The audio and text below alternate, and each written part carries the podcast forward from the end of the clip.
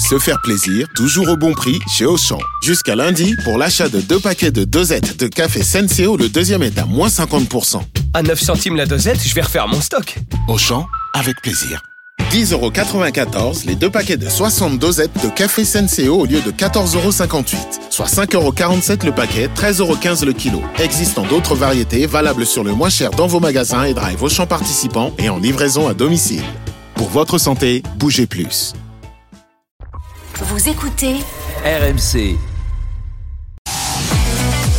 RMC jusqu'à 22h. Génération After.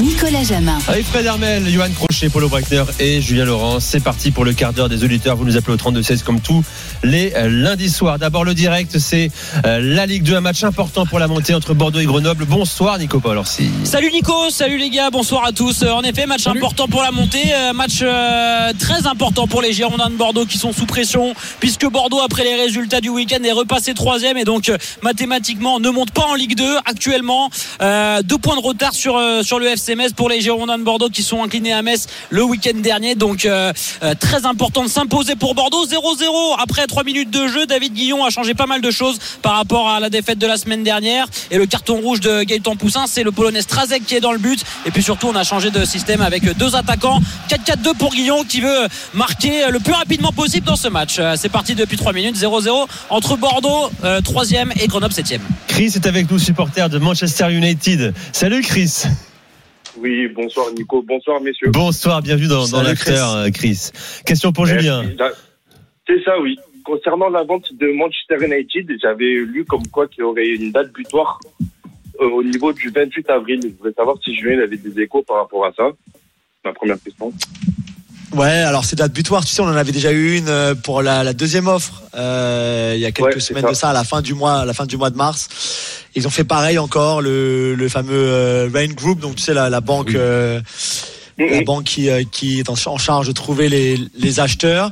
Le ce qu'on ce qu'on entend de plus en plus, c'est que finalement les Glazers ils sont pas trop chauds pour vendre. En tout cas là, Ah. on va rappeler rapidement parce qu'on a qu'on a pas trop de temps, mais il y a, il y a- Ouais, il y a cinq enfants, donc il y a cinq enfants Glazer euh, qui ont tous, qui ont voilà, qui ont tous, euh, qui ont tous des parts donc dans dans le club.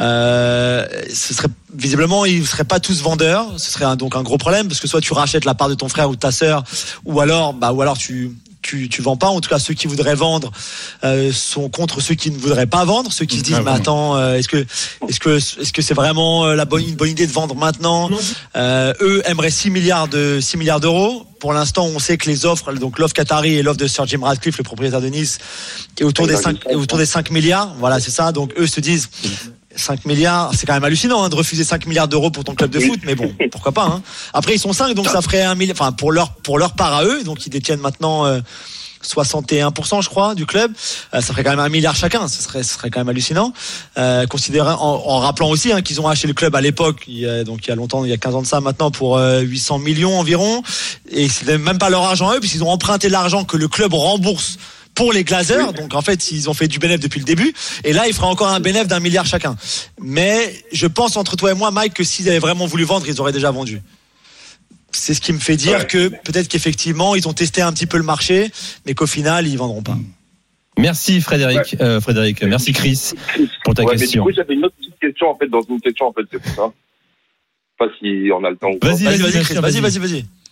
C'est parce qu'en fait, euh, du coup, en janvier, suite au départ de Ronaldo, on est parti prendre pour euh, Wegos pour euh, 3 millions et remplacer Eriksen par Sabitzer en prêt. Et moi, j'aimerais savoir si tu as des échos, s'il y a vraiment un budget pour cet été, vente ou pas vente.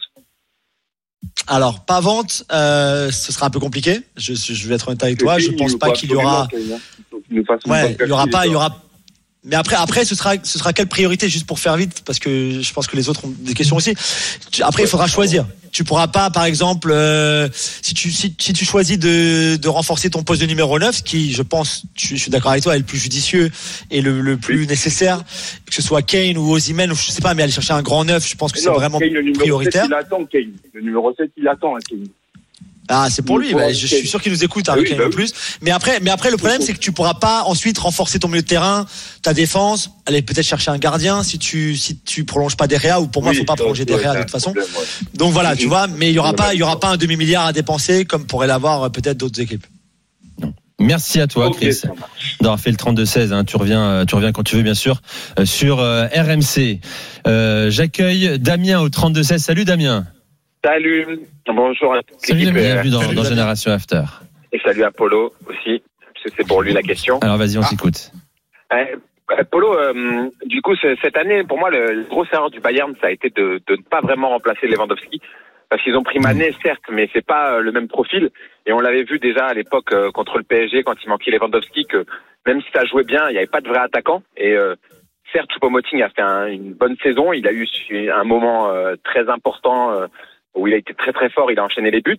Mais on l'a vu dès que le niveau est monté, dès que ça s'est durci, dès qu'il y a eu les, matchs importants, il est, il est trop léger euh, pour tenir toute une saison et, et garder un niveau constant au niveau du Bayern. Donc je voulais savoir si euh, bah, ils avaient déjà commencé à, à préparer la saison prochaine, s'il y avait déjà quelques noms qui circulaient. Euh, je sais qu'ils aiment bien recruter en Allemagne, donc en Allemagne il y a Colomwani, il y a, il y a Thuram qui peuvent jouer euh, devant en pointe.